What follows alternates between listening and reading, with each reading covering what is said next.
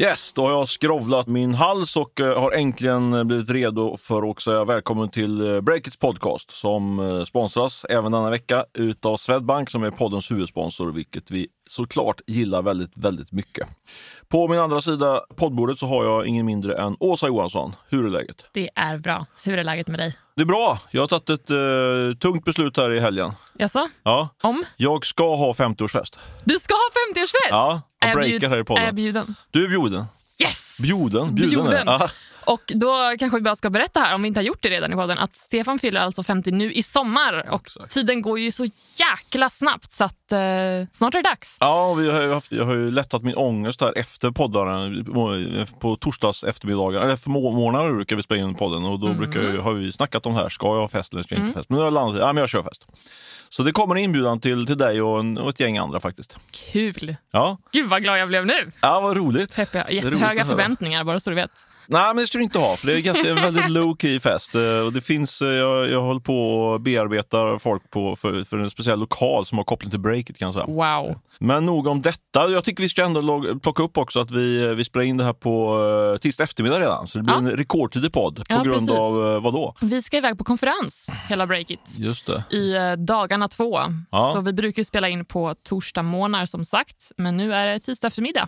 Och då får ni podden rekordtidigt och eh, med rekordmycket eh, färska fina grejer kan man säga. Ja. Men jag har lite ångest också att något ska bli nattståndet för att vi väntar en dag med att lägga ut podden. Men vi hoppas att eh, läget i techvärlden ska vara någorlunda intakt under det här dygnet som podden ligger och väntar. Ja, Det nej, det, det blir bra, det flyger det här. Det tycker jag. Du, Åsa, snart ska vi berätta om eh, ditt möte, veckans möte. Men innan dess så ska jag vilja faktiskt lyfta upp en av våra andra sponsorer som är ingen mindre än Hostec. Ja, men gör det. Härligt! Hostec är ju en svensk hostingleverantör med två fysiska datacenter här i Sverige. Och en eh, riktigt bra sak är att man som kund kan få hjälp att övervaka sin te- te- inte sina tekniker utan med hjälp av tekniker dygnet runt faktiskt. Ja, alltså det hade ju verkligen behövts för vår del för våra veckor sedan kan man ju lugnt säga. Då gick ju vår sajt ner i över en timme, eller? Ja, det var traumatiskt. Det var faktiskt på, på fredagskvällen dessutom. Tack och lov var det fredagskvällen, för då har vi ganska låg trafik, måste jag väl erkänna. Och i det läget hade det varit väldigt skönt att ha Hostek i ryggen och inte bara Sebastian Siemiatkowski på Klarna. Det är ledande fråga. Ja, ja. ja, han hörde av sig. Ja, men så var det faktiskt. Det var, det var faktiskt han som hörde av sig och larmade om att sajten eh, hade gått ner. Jag såg det inte själv, men eh, det är ju kanske inte så man ska bygga en verksamhet. Man ska lita på att alla ens lojala kunder hör, av sig. Men eh, just, det, just därför skulle jag rekommendera att eh, man eh, anlitar Hostec istället. Så när du lyssnar klart på podden så tycker jag du ska gå in på hostec.se och klicka på länken Boka ett samtal. Du hör en av Hostecs experter av sig och det blir ett helt förutsättningslöst samtal där. Du behöver inte signa upp dig på någonting, men du kan bland annat få reda på hur du kan få hjälp då för att undvika den typen av missöden som, Eh, som Breakit var, var med om. Så är det. Tack Hostec för att ni sponsrar oss och eh, vi rusar in i eh, veckans möte. Vi sa, jag flaggar för att du skulle börja Åsa. Är du redo? Jajamensan, jag hugger. Ja, jag har pratat faktiskt med en rad tunga eh, breakit-profiler, får man väl ändå kalla dem. Varför jag snackar med de här är, innan jag går in på vilka det är, så ja, jag har ringt dem för att ha lite så här försnack inför Breakits event Ecom Day som går av stapeln nästa vecka. Just det, vad gick om dig? Det får du nästan berätta. Vi kommer ha ett, eh, ett e-handelsevent. Mm. Sveriges bästa, mest eh, pigga och roliga. Ja, men absolut. Ja, det ryktas om att det fortfarande finns biljetter kvar. Man kan faktiskt, om man hör av sig till stefan.breakit.se eller Asa breakit.se. då får man en rabattkod. Maila så kan du få en sån. Mm, vad väntar ni på? Ja. Eh, för där kommer det dyka upp en drös med eh, häftiga gäster och några av dem är de som jag har snackat med den här veckan. Eh, bland annat Adeline Sterner som är vd på Kaja Cosmetics. Jag har också snackat med Gustav eh, Lindén, vd och grundare på Flattered. Jag pratar med Isabella Lövengrip som är då influencer och entreprenör. Och sen så inför det här eventet då har jag också pratat med Anton Vass på Stark Future, det här motocrossbolaget. Just det. Fast De han- som sålde var det MC för det var en 100 miljoner, en kvarts miljon. Jag vet inte hur mycket, det var, en 100 miljoner, en kvarts miljon på bara något, några, något Ja, dygn. sådär, en himla. Ja. Fast han pratade jag dock med för ja, någon vecka sedan, men han fick vara med i det här mötet ändå med Ja. de här raden tunga profiler. Eh, det ska bli jättekul att eh, träffa de här nästa vecka och Mm. eh, snacka massa e-handel och nya näringslivet och så. så att, eh, ja, det var väl egentligen inte mer spännande än så eh, som jag hade med möten den här veckan att, att Ja, bjuda på. Bra teaser inför... eh, Jag mis- misstänker kanske att vi kommer få höra lite grann mer i podden om dina intryck där från e-commerce. Ja, men absolut. Men någonting jag kan flagga för faktiskt, eh, så här, blev lite nördsnack idag också när jag pratade med eh, Madeleine på, på Kaja Cosmetics. Alltså, hon råkar ju också vara pilot. Just det, det berättade hon faktiskt mig också när jag gjorde intervju med henne. Men då, ni bondade rejält där. Vi, vi kunde bonda lite över lite nörderi flygsnack. Ja. Det är kul. Ja, Sånt verkligen. blir man ju glad av.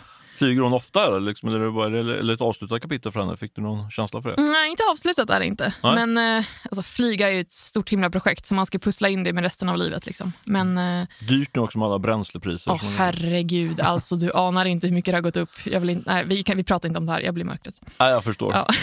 Vad har du haft för möte i veckan? Ja, men jag har ju flaggat för, jag har ju pumpat upp det här mötet inför dig eh, rätt mycket, även inför redaktionen. Eh, jag träffade en kvinna som heter Karin Wangstad. eh, på Hört. Me-covers heter de. Och det är egentligen inte riktigt det som var grejen, det som jag tänkte göra, det här är väldigt opoddmässigt, men jag tänkte visa en sak, hennes produkt, och så ber jag dig att förklara vad det är för något. Oj, vad spännande. Visa något i en podd. Precis, Eh, vi skramlar lite grann här med grejer som jag Ja. lämnar över till, till Åsa nu. Och så frågan är helt enkelt, beskriv vad du ser Ja. och eh, vad är det för något? Alltså, jag håller i ett blått tyg som känns tygpapprigt, Mm. eh, ganska ljusblått. Påminner om någon så här...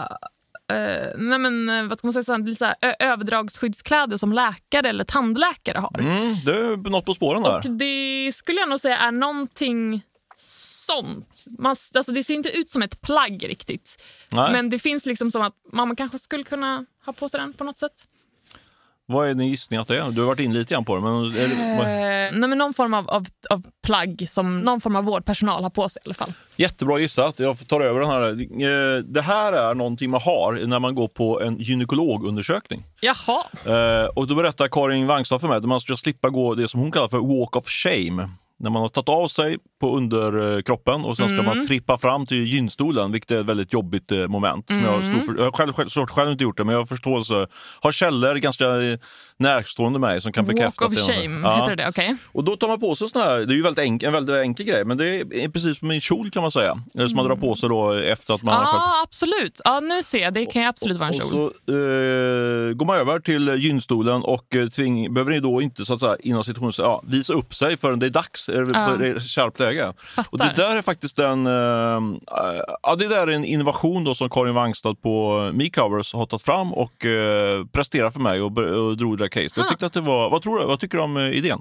Absolut jättebra. Frågan är bara, varför har det inte funnits sån här tidigare egentligen? Exakt, det var lite grann det som Karin var inne på också. Liksom typiskt, det är, får man säga, någon form av femtech-produkt det här. Liksom. Att, Mm. eh, att det är någonting som man som man tyvärr måste vara utav det andra könet, inte mitt kön Mm. utan annat, för att inse liksom potentialen i. För det är jättestor potential. De har faktiskt sålt 100 000 redan utav de här. är Ja, det förstår jag. Det, det håller på att liksom take off nu. De har licensavtal på gång i USA och eh, har distributör på gång i, i Mellanöstern och, och redan sålt en hel del i Sverige. Eller kommit igång kan man säga, men deras mål är, hennes vision är så att säga 30 miljoner utav de här varje år. Och det är right. återkommande såklart. Ja, ja. Det tror jag stenhårt på. Ja, det gör Absolut. det. Ja. det gör jag. Kul! Fråga på det. Hur faller det här in under så kallad femtech? Vart är tech i det hela? Bra spaning. Och det, det var jag som brandare som Femtech när vi satt och pratade. Hon sa så här, det här är ju ingen techprodukt egentligen. Men, men då sa men, kom igen nu, kör det som Femtech. Liksom. Så det, Femtech sen ska, ska vi kanske, vad är det för något? Femtech? Ja, alltså brett eh, begrepp ändå. Alltså eh, olika techlösningar, produkter som riktar in sig mot kvinnor. Mm, Helt lite så, enkelt, mot den ja. kvinnliga målgruppen. Så kan man säga. Det är ett hett och växande segment, ett underinvesterat segment, men som nu Ja. skulle säga, eh, pumpas in mycket pengar i för att man ser potentialen. Ja. Eh, ja, det ska man göra. Herregud. Ja, det tycker, man, tycker jag verkligen. Kul story med Karin eh, Wangstad. också. Hon, eh, hon, eh, hon bor i Karlstad och Ja. eh, känner då en annan Karlstadbo som heter Lars Wingefors, grundaren av Embracer. Ja, honom har jag koll på. Eller jag vet vem det är. Ja, han är en av våra techmiljardärer, så det är ju Breakit-koppling. Men hon berättar då att hon hade byggt upp, hon har gjort, by, kört flera bolag, eh, Karin, innan hon drog igång eh, med MeCovers. Eh, och hon körde bland annat ett eh, rekryteringsbolag som hade Lars Wingefors, eh, Wingefors bolag som kund. Och då satt de där på en lunch och, och han hade massa åsikter om hur, hur hon, skulle, hon skulle agera som, som leverantör till eh, Wingefors. Och till sist så sa hon liksom så här, "Men då får du köpa bolaget då om du vill ha det. Lars Wingefors kom tillbaka några, några månader senare så hade han köpt bolaget. Jaha. Men storyn tar inte slut med det, för det här var då innan Lars Wingefors hade sa- satt eh, det som då hette THQ Media, alltså bytte namn sen till Embracer. Det var innan han hade satt det här bolaget på börsen. Då sa Karin så här att om du ska få köpa, in, köpa mitt bolag så måste jag få köpa in med ditt bolag. Ja, det är ju Så- rättvist. Ja, Ja. det är ju rimligt. Liksom. Eh, och då fick hon eh, teckna sig nyemissionen, eller inför börsnoteringen. Då. Och det har ju varit en otroligt fin affär. De har ju gått upp från, jag vet inte, hon har tecknat sig för kronor kostar aktien när hon köpte och nu Ja. kostar den uppåt 100 tror jag. Eh, så det var hennes livsaffär. Så hon hade fått eh, lite kulor till att investera i Meetcovers också. He- Helt okej deal. Ja, verkligen. Så det är bara att gratulera. Ja, men det var mitt möte. Karin bra Weinstad möte. på Meetcovers. Tyckte du funkar det här med att vi testade i, i um, någonting väldigt eh, tv-mässigt i en uh, poddsändning? Ja, men det, det tycker jag. Nu är jag ju inte den som lyssnar här och nu dock. Jag ser ju vad det faktiskt Mm. räckte över. Så vi får väl se om, om, om ni lyssnare blir eh, nöjda med det här. Vi lägger såklart ut en bild på Instagram. Självklart. Ja. Absolut. Nej, Jag tycker du var väldigt bra på att beskriva också. Uh, hatten av till dig. Jag hade inte lyckats med det på samma sätt. Ja, men tack, tack, tack. Du Åsa, eh, Ja. veckans snackis. Ska du börja? Jag börjar. Men Du har en nu får het snackis. Ja, nu får du hålla i dig. Det blir en lång harang det här. Eh, så min snackis, eller spaning den här veckan, det skulle lika gärna kunna bli mitt veckans möte och veckans sälj i samma, en så kallad synergi som Underbart. du brukar säga Stefan. Älskar det. Ja, sånt. eh, Men vi håller oss till att det blir en snackis, eh, för det har det ju verkligen blivit. Och vi pratar ju om eh, Fredrik Hjelm, Voi-grundaren. Han gjorde ju inlägg på såväl Twitter som LinkedIn Eh, i, det var i söndags eh, kväll och i måndags. Men han skrev i alla fall om vad han tycker om mediebevakning och, eh, och journalister. Och Han skrev även att han hade pratat med Klarnas grundare och vd Sebastian Siemiatkowski om de här frågorna.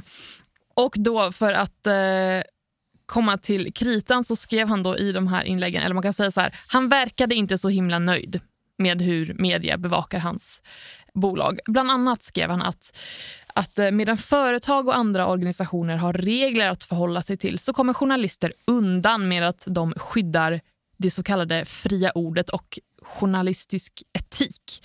Och Han föreslog då en idé där han skrev om att ja, men, tänk om det då skulle finnas en, en, liksom en plattform, en sajt, typ som en, en Glassdoor, fast för journalister. Alltså en osensurerad plattform där de som omskrivs av media kan liksom ge svar på tal, helt enkelt. Och även lite grann, visst var det så att man betygsätter journalister precis som med Glassdoor? Det, för det betygsätter man väl typ Spotify som ar- arbetsgivare och sådär. Det är väl det som är lite idén där med att man skulle sätta... Ja, precis. Eller han skriver så här. Journalists would get ranked on how honest they are in their content. Alltså, Mm. om man själv skriver en, eller om man gör en intervju, skriver den här intervjun i en artikel, publicerar, så skulle då den personen som har intervjuats och ja, uttalat sig i den här texten kunna gå in och skriva någonting om, om texten. Liksom.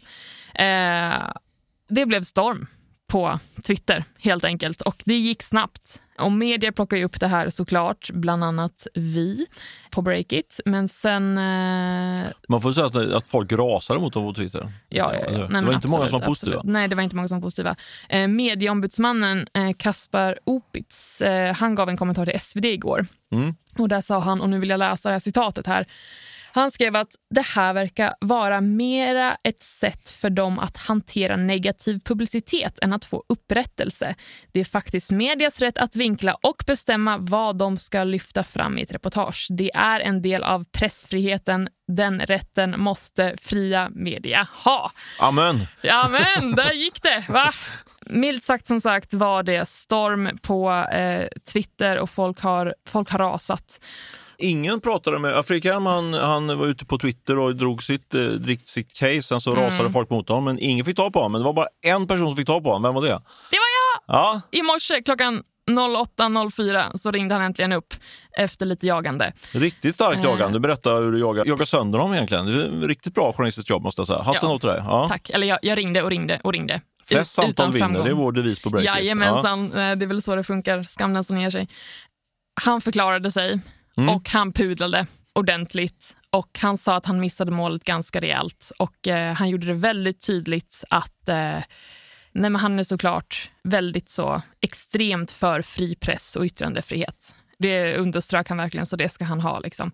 Eh, och han, Men- men... nej, men han, är, han är tacksam för all input som kom in och eh, han gör en pudel och eh, han lär sig helt enkelt, sa han. Så är det, men sagt är sagt. Så nu vill jag veta vad du tyckte om det här utspelet från första början. En, en sak man tar pudlar, men vad, vad, vad, tyckte du om det här? Igår, när det här blev liksom en sån diskussion om det här. Det, alltså, 28 mars det kommer ju att minnas som dagen när alla journalister i Sverige såg rött, inklusive jag. Nej, men det här var ju nästan så här, är det ett skämt? Vi pratar ju om, om pressfrihet här, om yttrandefrihet. Mm. Nej, men det, det, blir, det kändes nästan lite som en satir. Och Särskilt igår kväll när, när jag pratade med flera liksom, tidigare journalistkollegor och, och, eh, och vänner som också är journalister. Nej, men man fattar nästan inte riktigt. För att det var folk som, eller när jag säger att man inte riktigt fattade, det blev bara så himla, det blev komiskt av det hela. Mm. Och man förstår att han har jättemycket att göra. Han jobbar och, och har sig liksom och sen så kommer han hem i slutet av dagen och öppnar sin Twitter. Alltså hans mobil måste ju ha exploderat hela dagen. Liksom. Mm, mm. Men för att svara lite mer konkret på din fråga så nej men, alltså det är klart han får ju uttrycka sig så här, självklart. Men då får han ju också förvänta sig att få svar på tal. Och det fick han, får man säga. Det fick han. Ja. Har du någon take? Uh, men I grunden tycker jag att det är väldigt kul att, uh, att han ger sig in i debatten. Det är kul att han, uh, att han ändå tar sig tid trots att han måste ha tusen andra saker att, mm. hugga på. så det tycker jag man måste igenom. Och, det är han och hans kompis där, Sebastian där, ju, har ju mycket starka åsikter i, i den här frågan verkar det som. Det tycker jag är bra, men däremot så i det här fallet hade han ju, var det ju ett uh, värdelöst förslag kan man säga, om man ska konkludera det. Ja. jag kan förstå liksom att det, måste, det är säkert jobbigt att få, få mycket kritiska frågor frågor och sådär. Mm, men de, mm. sitter de i, i en eh, maktposition och får, och får, det är ju självklart att de ska kunna tåla det. Ja, eh, och sen framförallt har vi, liksom, som Kasper Roberts var inne på också tidigare tror jag i den här intervjun med SvD, att vi har ju ett eh, pressetesystem redan. Det räcker väl att vi, att vi kör på det liksom, som jag tycker mm. funkar mm. eh, good enough i alla fall. Mm. Sågning av själva förslaget men kul att man vågar sticka ut hakan, det tycker jag ändå är roligt. Kul, absolut. Men det blir ändå så här det här var väl ändå att ta det snäppet för långt egentligen. Det får vi leva med. Det får vara lite dumma grejer ja, som kommer ut ibland. Men ja, det, jag tycker men gud, att det... absolut. Men han, han sa det till mig också att så här, nej men jag frågade då när vi pratade i morse om vad var det som föranledde att, att han och ja. Sebastian på Klarna tycker att det ska finnas då ett så kallat Glassdoor for journalists. Och då sa han att man ska vara tydlig och liksom verkligen separera det här. Att, att se det här som en idé och inte en, en färdigbakad idé. Snarare liksom att de bollade lite. typ så mm. Det var de väl killgissade inte... lite grann. Oh, definitionen av att killgissa, absolut. Men kan det vara så att, de, att han ska hem, och, hem på kammaren och putsa på förslaget, komma tillbaka något nytt? Eller kände du, fick du känslan att nej, men nu drar han sig in och drar inte in tentaklerna och håller sig borta från den här debatten? Jag tror inte att han kommer att putsa upp det här förslaget för att göra det här igen. Jag ser inte hur det skulle bli så himla bra. Eh, jag tror att det kommer sluta i ungefär samma scenario som det gjorde den här gången. Vi har ju och många andra har ju konstaterat att det berömda så kallade börsfönstret varit stängt. Men nu plötsligt börjar det hända grejer, eller? Ja, men det är det absolut. Vi har ju tjatat där fram och tillbaka och refererat till våra, våra källor. Nej, inte tjatat. Aldrig, man kan aldrig prata för mycket, för mycket om börsfönstret. Det är alltid roligt att prata börs. Mm. Eh, tycker jag i alla fall. Men eh, kanske inte alla skriver under på. Jo, men det börjar hända saker. Alltså, vi, det kom, ehm, eh, jag, jag har gjort ett litet, litet eh, ringjobb kring det där och pratat runt med både med, med eh, techentreprenörer och eh, investmentbankirer och mm. investerare. De där investmentbankirerna de fick jag inte tag i till min artikel dessvärre, men de är lite svårfångade mm. för min del i alla fall. Men du vet ju, jag fick ju tag på dem på väg till poddinspelning här nu, ja. så det kommer bli exklusivt poddinnehåll här kring vad Häftigt. investmentbankiren Tony Elofsson säger i den här frågan. Han är chef för investmentbanken Carnegie i Sverige. Och, Oj, inte illa. Carnegie är ju liksom den som är helt marknadsledande när det gäller börsnoteringar. Så det är mm. rätt personer att fråga, eh, tycker jag. Men vad sa han då? Han bekräftar väl egentligen den eh, tesen eh, som vi har att börsfönstret har varit verkligen boomstängt som du sa. Och, mm. Men nu har det börjat glippa, lipa lite grann på dörren där, eller på fönstret och fler och fler utav fler och fler bolag helt enkelt trycker sig in på börsen. Så kan man säga. Och det finns flera orsaker till det eh, och eh, bevis för det. Där. Dels såg vi förra veckan då så började liksom, det var liksom eh, förstadiet till det här, till ja. att det började öppna upp, öppna upp sig. Dels har det ett fastighetsbolag, ganska stort sådant, SLP, som noterades på Stockholmsbörsen och gick upp 50 procent faktiskt första dagen Oj. om man jämför med teckningskursen. Ja. ja. så det var en star verkligen stark, sen, sen har de backat lite grann efter det, men det var ändå, fanns en stark efterfrågan uppenbarligen på det här bolaget. Och eh, sen så fick jag ännu mer eh, vittring på det här eh, glippande, eh, halvöppna börsfönstret då mm. i måndags. Eh, när vi dels så noterades it-konsultbolaget Combinext eh, på börsen och okay. den, det var en eh, nyemission som var övertecknad med över 150 procent eh, och togs emot okej okay på börsen. Uh -huh. också ett ganska okej okay börsvärde, 700 miljoner, så det var liksom ändå fanns lite substans bakom. Uh -huh. Sen fick vi kom också nyheten att eh, SAS-bolaget OneFlow ska gå in på börsen och ta in eh, nästan 300 miljoner kronor, ha tunga ankarinvesterare bakom sig. Det tyckte jag kanske var ännu starkare datapunkt för att nu, nu finns det verkligen, eh, nu börjar det verkligen hända någonting. Det är väl eh, datapunkterna för att, eh, att det verkligen, de, de mer hårda data, datapunkterna för att eh, börsfönstret håller på att ja, inte kanske gå ut på vid gavel, men ändå Nej. öppnas upp en del. Men det är på väg ändå. Mm. Men om man då tar på den lite mer djup, mjukare, då, det som inte, det göttiga som inte fanns, fann, finns med i min artikel på Breakit, så mm. var det ju att snacka med Tony Elofsson. Jag vet, du gick ju bredvid mig när jag pratade med honom på mobiltelefon här i, på tunnelbanan. Hörde du någon, du snappa upp någonting eller du var, gick alltså, i din egen värld? Jag är så himla respektfull så jag satte ju musik i mina öron för att inte höra ert samtal. Oj, det hade jag aldrig gjort. Jag hade alltid tjuvlyssnat. Nej. Så nu får du berätta här istället. Ja, men absolut. men, men Tony han bekräftar ju helt enkelt att, eh, att eh, när kriget bröt ut, då var det liksom, mm. då gick det inte och, gick absolut inte att sätta dem på börsen. Eh, men nu har det gradvis blivit någon form av Eh, stabilisering kan man säga på, på börsen. Eh, det är faktiskt eh, paradoxalt nog så är börsen upp sen, sen, eh, sen kriget mm, mm. bröt ut. Visst. Och Förstadiet till det här kan man säga till, till att eh, börsfönstret håller på att öppnas upp. Det är att man satt, eh, han berättar att de har satt ett antal block som det heter. Det innebär att man säljer större partier av aktier i olika bolag. Eh, och då gör man det efter att börsen stängs och så mm. ringer man runt och säljer, säljer in till större investerare. De gjorde det i senast igår tror jag på Hemnet som sålde en del av sina, en, ett större, en större post där, helt enkelt. Mm, okay. CTEC är ett annat sådant bolag. Det visar ju då att, att det finns en aptit från investerarna att köpa den typen av eh, större aktieblock.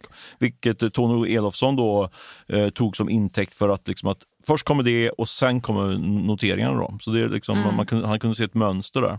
Så hans eh, take på det här var att eh, absolut har börsfönstret börjat öppnas upp. Eh, men sen ska man ha med sig en stor disclaimer då, kring eh, Tony Elofsson och hans yrkeskår. Ja, absolut. Vilken då? Som kanske? är att ja. de är uttalar sig positivt typ jämt, eller? Nej, men de är ju lite grann som, nu, det här kommer inte Tony gilla riktigt, men jag, jag kanske inte ska um, vara för hård mot honom, men eh, det, det, är lite grann som fastighetsmäklare. Alltså, de har ju ett intresse av att, det är väldigt sällan man pratar med fastighetsmäklare och säger att marknaden, priserna är på väg ner. Liksom. Mm. Investmentbankernas verksamhet snurrar ju eh, genom mm. att eh, det görs affärer och ja, transaktioner. Det är alltid läge. Ja, de pratar lite, alltid egen bok lite grann sådär. Ja. Men, men med det sagt så är han extremt centralt placerad och han, gör, och han säger det till mig i en intervju. Liksom, så mm. då, då får har någon form av rykte att tänka på. Så jag, jag litar faktiskt på Tony helt och hållet där om ja. säger att det, att det börjar röra på sig. Men du, kan inte du förklara bara så här i breda penseldrag? För som, som vi har sagt nu, att alltså, det var ju väldigt nyligen som vi pratade om att nej, men nu, är det, nu är det stängt för att det är in på börsen. Det här kommer inte att, att liksom man kan inte kliva in där helt enkelt. Mm. Men det här var ju bara för någon vecka sedan. Det går ju så himlans fort. Liksom. Ja, ja. Eh, om vi tittar på, typ, jag tjuvkikar i ett eh, litet manus här och ser eh, punkten Order Hero. Och Det var ett bolag som flaggade för någon bara förra veckan, mm. eller veckan innan, förra mm. veckan, nej, men flaggade för att nej, men nu, nu ska vi in på börsen, First North, eh, vill jag minnas. Och då, då pratade jag med, med dem och bara, men varför nu? Varför inte vänta lite grann? Nej, nej, nej, men nu är det bra, liksom. det är läge för oss. Man bara, okej, okay, lycka mm. till. Liksom. Men då var det också, vi pratade om det på redaktionen också, varför, varför nu? Men nu plötsligt, alltså, det är inom loppet av dagar som det här börjar svänga. Det är väldigt sällan som det här börsfönstret är helt stängt under långa perioder. Liksom. Det, det, det, kan vara absolut som längst något kvartal. Liksom. För sen ja. så är det, det, är liksom, det är ju ändå en del i hela ekosystemet att det kommer mm. bolag till börsen. Mm. Det finns, det finns ju, I hela ekosystemet finns det också extremt mycket pengar. Alltså ja. det från, allt från ditt, ditt och mitt pensionssparande. Liksom till, så det slussas in pengar. Pengarna måste ju ta vägen någonstans. Det här, de här börsfönstren som stängs så abrupt, det är ju framförallt när det är liksom riktigt osäkra tider. Men så fort det, det börjar stabilisera sig så finns det, det är nästan riggat kan man säga för att mm. det ska, för det ingår liksom i mm. själva systemet.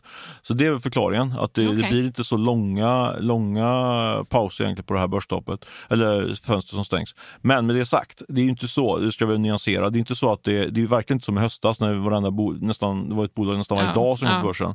Och det var ju framförallt bolag som som eh, eh, inte tjänar pengar eller som hade en lite skakig affärsmodell som ändå Mm. lyckas sätta börsen. Så är det verkligen inte idag. Eh, och då var inne på Order Hero och det tror jag är- alltså det är ett bolag som jag vill sätta stort frågetecken på om de kommer lyckas med sin börsnotering. Ja, det får vi ju se nu efter. Ja, vår kollega Martin Hävner har ju skrivit, eh, skrivit jätteintressant eh, granskning kring deras teknik och så och hur den funkar eller ens är laglig. Mm. Så det, sådana saker är ju supervarningstecken. Så det, den sticker ut. Liksom. Så jag tror att den är inte, utan det som är det börsfönstret öppet för, det är ju bolag som är med bevisad affärsmodell som, som tuggar på bra. Liksom, som, Mm. som de här två bolagen jag nämnde. Då. Det är ju liksom fina bolag. Och sen om man ska lägga till ytterligare en brasklapp så är ju det känns ju som att eh, på börsen och i, i, i det allmänna liksom, tänkandet på marknaden nu så är det ju att man kriget i Ukraina rasar ju på så att säga, men det, men det känns ju ändå som det har hamnat i någon form av väntläge där. Liksom. Det pågår ändå förhandlingar eh, och det verkar uppenbart att det inte blir så att, eh, eller i alla fall just nu är ju tron liksom att man inte kommer stänga av kranarna vare sig det gäller eh, naturgas eller olja. Liksom. Mm. Skulle det komma till exempel, att det blir ett sånt stenhårt embargo mot eh, Ryssland, då kommer det skaka till igen och då, då är det definitivt inte läge att sätta den på börsen. Liksom, sådär. Så det kan Nej. gå väldigt fort. Just nu går det att trycka ut ett och annat Just nu bolag på är börsen. börsfönstret lite mer öppet än... Det står på glänt och Det man kan trycka sig igenom där. Okej. Ska jag ruschla på direkt bara helt otippat med veckans köp för min del? Ruschla på du. Eh, Jag sätter köpsignaler, köpstämpel på Axel Bruselius på grundat utav ett bolag som heter Ark Capital. Vem är denna människa? Undrar Ja, då. det kan man undra. Han har ju dragit igång ett eh, bolag som eh, inte ska investera i startups utan de ska låna ut pengar till startups, kan man säga förenklat. Mhm. Eh, och det där tror jag är en jättestark trend generellt. De har säkrat finansiering nu på nästan ja, var det 1,7 miljarder. Eh, Creandum riskkapital har gått in med kapital och även eh, Hjalmar Winblad och Jakob De Geer som är techprofiler, de har backat där. Jaha. Men det som gör att jag tycker att man ska sätta köp på det, det är för att jag tror verkligen på idén. För den svenska riskkapitals, eller svenska, äh, freudiansk felsägning där, men den Mm. svenska techscenen har ju varit väldigt mycket driven av riskkapital. Eh, alltså att man startar ett bolag, tar in riskkapital och bygger bolag på den vägen. Men det Axel Bruselius eh, erbjuder med R Capital, då, det är ju liksom en, en alternativ finansieringsform i form av lån. Jag tror absolut inte att det är så att eh, riskkapital kommer försvinna, men jag tror Nej. att lånedelen kommer att öka. Och Det tror jag är väldigt bra, för Lånar du pengar som entreprenör istället för att ta in kapital så blir du mindre utspädd, vilket är en väldigt bra eh, grej. Då får du en större, behåller du kontrollen över ditt bolag på, i större utsträckning.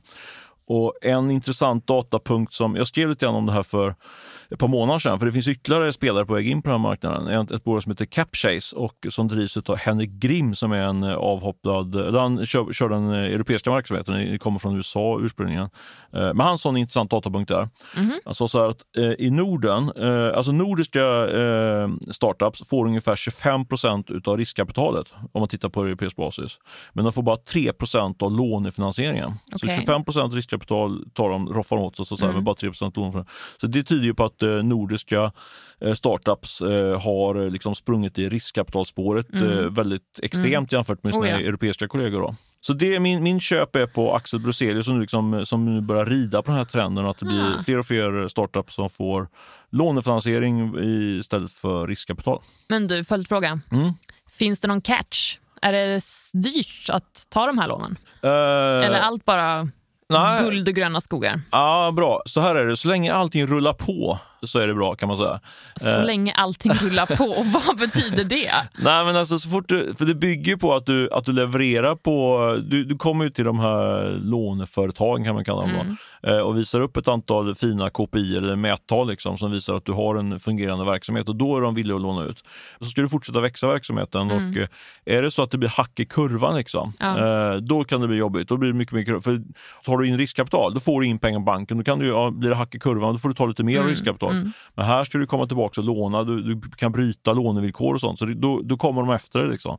Så det, på det sättet är det, ju, det är en tydlig nedsida, liksom, att man, får, Ah, man okej. blir lite mer eh, lite mindre ofri i den bemärkelsen. Då, liksom. Ja. Fast då kanske man måste skärpa till sig ännu mer. Det kanske lät jättehårt det där. Säg exempelvis vi har en entreprenör, entreprenör A, lånar pengar från lånföretaget B.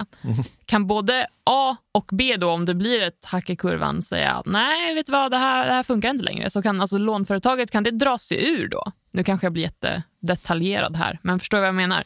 Om du inte klarar om du inte lever upp till de, eh, till de här eh, kovenanterna som det heter på det här språket, alltså eh, villkoren så att Ja. säga. Att du visar upp att du, tillväxten är si och lönsamheten är så och så Mm. vidare. Om du, inte, om du bryter dem, liksom inte levererar på dem, nej, men Mm. då, då kan det bli så att de antingen att de inte vill låna ut pengar, eh, Mm. då, då blir det framförallt att du inte får någon ny, ny finansiering. Liksom. Ja. Så det väl så det blir. Vad gör man då? Riskkapital? Ja, då får man springa till någon Ja. riskkapitalist igen. Så är man där igen. Så är man där igen. Ja. Ja, ja men eh, stark köp. Du, vad har du någon köp eller sälj att bjuda på? Eh, både och Jag, kanske? eh, absolut. Och jag sätter köp på två personer som heter Nadja Lalami och Isabelle Björkvall Lalami. Hoppas jag uttalade efternamn rätt där. Det här är en, eh, en duo, ett team. Mm. Också mor och dotter. Och De har en startup som heter MyFern. Och Vad de vill göra är att göra det mycket smidigare att... Nej, men hela alltså flyttprocessen när man, när man byter bostad. Liksom. Säg att eh, ja, men vi, vi har väl alla flyttat någon gång. Liksom att, eh, och då ska man, nej, men man ska möblera, man ska fixa och så vidare. Eh, och då Vad de har gjort är att de har byggt en eh, 3D-plattform där man kan lägga in ritningar på sin exempelvis då, lägenhet eh, och möblera den direkt i datorn. Eh, och Via den här plattformen kan man sen också beställa möbler som man vill ha eh, och liksom placera ut dem i sitt, ja, i sitt hem. Och Jag tänker att det här är lite som att spela The Sims. Kommer du ihåg datorspelet Mhm. Ja, absolut. Sims? Jag Har det? spelat typ en gång, men jag vet ju principen. Svinkul, kommer jag att spela det på gymnasiet. I alla fall, jag tänker att den här plattformen är lite likadant. Liksom. Så köp på den. Smart greja. Har de fått eh, fart på verksamheten? Eller är det mer, på det stadiet? Det, det får man gå in och läsa på uh, breakit.se. Bra, bra pitch. Mm. Mm. Mm. Vidare då, har du en sälj? Det har jag. Eh, Jag har säljt på Robert Falk i Einride. Eh? Einride som, eh, ja lite intressant tycker jag just med Einride, för vi har ju hur man, hur man ska liksom, vad, vad är egentligen Einride? Vi hade diskussion om det på redaktionen lite grann, jag och Martin Hävner då. Mm, det är ju bra om man vet vad det är för bolag man skriver Ja. om och vad de gör, men det är mäckigt ibland det där. Ja men precis. Tycker Vi har, vi har ju presenterat oss som ett bolag som tar fram förarlösa ellastbilar och även, även ellastbilar. Det har ju liksom varit det som varit tillverkare av eller leverantör av och sådär. Men det de egentligen Ah. är tror jag, skulle jag säga mer, det är liksom en... De jobbar med logistik helt enkelt och har ju tagit fram en mjukvaruplattform eh, som man då kan... eh, De, till, vad jag förstår så tillverkar de inga egna bilar utan de köper bilar, lastbilarna från, från en kinesisk tillverkare och sen så visar de ut de här lastbilarna till till exempel som i förra veckan var det, kom ju en affär att de såld, hade, inte sålt då, men levererat 300 lastbilar till Maersk, den här stora, Oj, stora jätten, ja, illa. Så de gör alltså själva liksom mjukvaran som kör bilen, de gör inte själva bilen. Nej, men precis som jag fattat rätt. Men sen får man som kund dels lastbilarna som är, eh, och sen laddstolpar, men också Mm. då det här, precis som inne, mjukvaruplattformen som på något, eh, på något väldigt smart sätt ska lägga upp eh, den här leverantörens logistik, alltså logistiken helt enkelt, vad man ska leverera vad och sådär. Ja. Typ så är det. Men, men det är lite oklart. Det finns, det finns ganska mycket så här... Jag, jag tycker att det är lite svårt att få, få en grepp av den här idén. Och anledningen till att jag sätter- sett, sett den här kraftiga eh, säljrekommendationen på Robert Falk och hans Einride, och han är ju grundare av Einride, det är att eh, värderingen på det här bolaget är ju helt uppåt väggarna. Jag, ja, det måste jag faktiskt säga. Jag skrev om det här i, i fredags och då fick jag ett, eh, ett mejl från en, eh, en, en industriinsider kan man säga i logistikbranschen. Och han han satt, jämförde då eh, värderingen av Einride eh, kontra några av logistikbranschens högst värderade bolag. Eh, han nämnde då danska DSV och sen två, en amerikansk spelare och en schweizisk spelare. Och eh, om man tittar då på hur de värderas, de värderas till ungefär så typ en, en och halv gånger försäljningen alternativt 10 10-12 gånger vinsten. Och skulle man då sätta samma multipel på Einride, Ja. då skulle de omsätta sådär 15 miljarder kronor. 15 miljarder kronor kan du hålla i huvudet. Det är alltid svårt med siffror i podd, men eh, om vi har den siffran, 15 miljarder. 15 miljarder håller vi i 15 miljarder i huvudet. huvudet. Kronor. Du, 15 miljarder kronor. Mm. Gissa då vad, vad Einride omsätter idag. Nu ser du kanske här i vårt manus. Jag kan ju inte gissa när jag sitter och kollar på manus. du får säga siffrorna. Nej. Omsättning 5. 5 miljoner. Så de skulle, borde omsätta, för att motivera en värde- värdering på, på, de här, eh, på de här, eh, för de värderas nu idag då till till eh, en bit över, över 10 miljarder kronor i den så kallade gråhandeln. Eh, men för att motivera den, omsätt, den värderingen då borde de omsätta 15 miljarder ungefär, men de omsätter alltså 5 miljoner. Ja, men det är helt galet liksom. Och man kan också sätta helt uppåt väggarna. Ja, men det får jag ändå hålla med om. Liksom, ja, det, det håller jag med. Sinnessjukt. Och, och det som gör det ännu mer jobbigt är att de värderas då i, de gjorde en stor nyemission i somras, tog in en miljard från tunga investerare som Norson, EQT och så vidare. Då när värderades det under 3 miljarder. Så jag menar, under, vad har hänt på de här sex eller sju månaderna? Alltså, vi har gått in, Ukraina-kriget kom mm, liksom så. Mm. och ändå har de då gått i värdering från, från ungefär 3 miljarder upp till, till runt 13 miljarder. Nej, det där, tyvärr alltså, oavsett om, om man tror på, på produkten inte så sätter jag en stark sälj på Robert Falk och Einride. Över till dig. Jag sätter sälj på influencerparet Janni och Jon Olsson Deler. Det gör jag för att eh, nyligen så kom det lite news om att de gör reklam för diktaturen Saudiarabien. Och de har gjort lite inlägg om det här eh, som har fått jätte, jättemycket kritik från sina följare. Um, och då ska man ju bara skicka med här också att Saudiarabien rankas bland de absolut uh, sämsta i världen på mänskliga rättigheter. Uh, det finns ju inga demokratiska val, ingen religionsfrihet, uh, utbrett kvinnoförtryck, det finns ju också. Uh, och så vidare och så vidare. Att vara gay eller transperson, det är totalförbjudet. Och vad man också ska skicka med, för bara någon vecka sen så skänkte det här influencerparet alltså miljonbelopp till drabbade i Ukraina-kriget. Och nu gör de alltså reklam för en diktatur. Är det liksom reklam på temat åk till Saudiarabien på semester? Eller vad, eller vad, var budskapet? Liksom? Ja, precis. Alltså, det ska normaliseras som ett turistland. Liksom. Mm -hmm. Följande regeln alltså, jättestarkt. Någon skriver så här. Hur kan du fördöma krig ena veckan och promota ett land som gör samma sak veckan efter? Det är en väldigt bra fråga, så jag sätter sälj på dem. Bra sälj, eller får man säga så? En relevant sälj på, relevant på det gänget. Sälj, eh, det var köp, sälj och eh, resten eh, för den här veckan. Vi ska säga att jag vill i alla fall säga att vi är sponsrade av Swedbank, men vill du säga något annat innan vi stänger ner poddlådan för den här veckan? Ja, vi kanske ska nämna att vi har en ansvarig utgivare. kan vi göra. Vem är det då? Som heter Jon Mauno Pettersson. Just det, det är inte Ola Aronsson längre. Han har blivit petad på posten, tillfälligt i alla fall. Ja, han är ledig. Har, ja, har, har det gött. Det har han verkligen. Ja, men alltid kul att podda med dig och jag känner mig redo att säga tack och adjö för den här gången. Ja, men alltid kul att podda med dig också, Stefan. Jag är också supernöjd. Så tack för nu.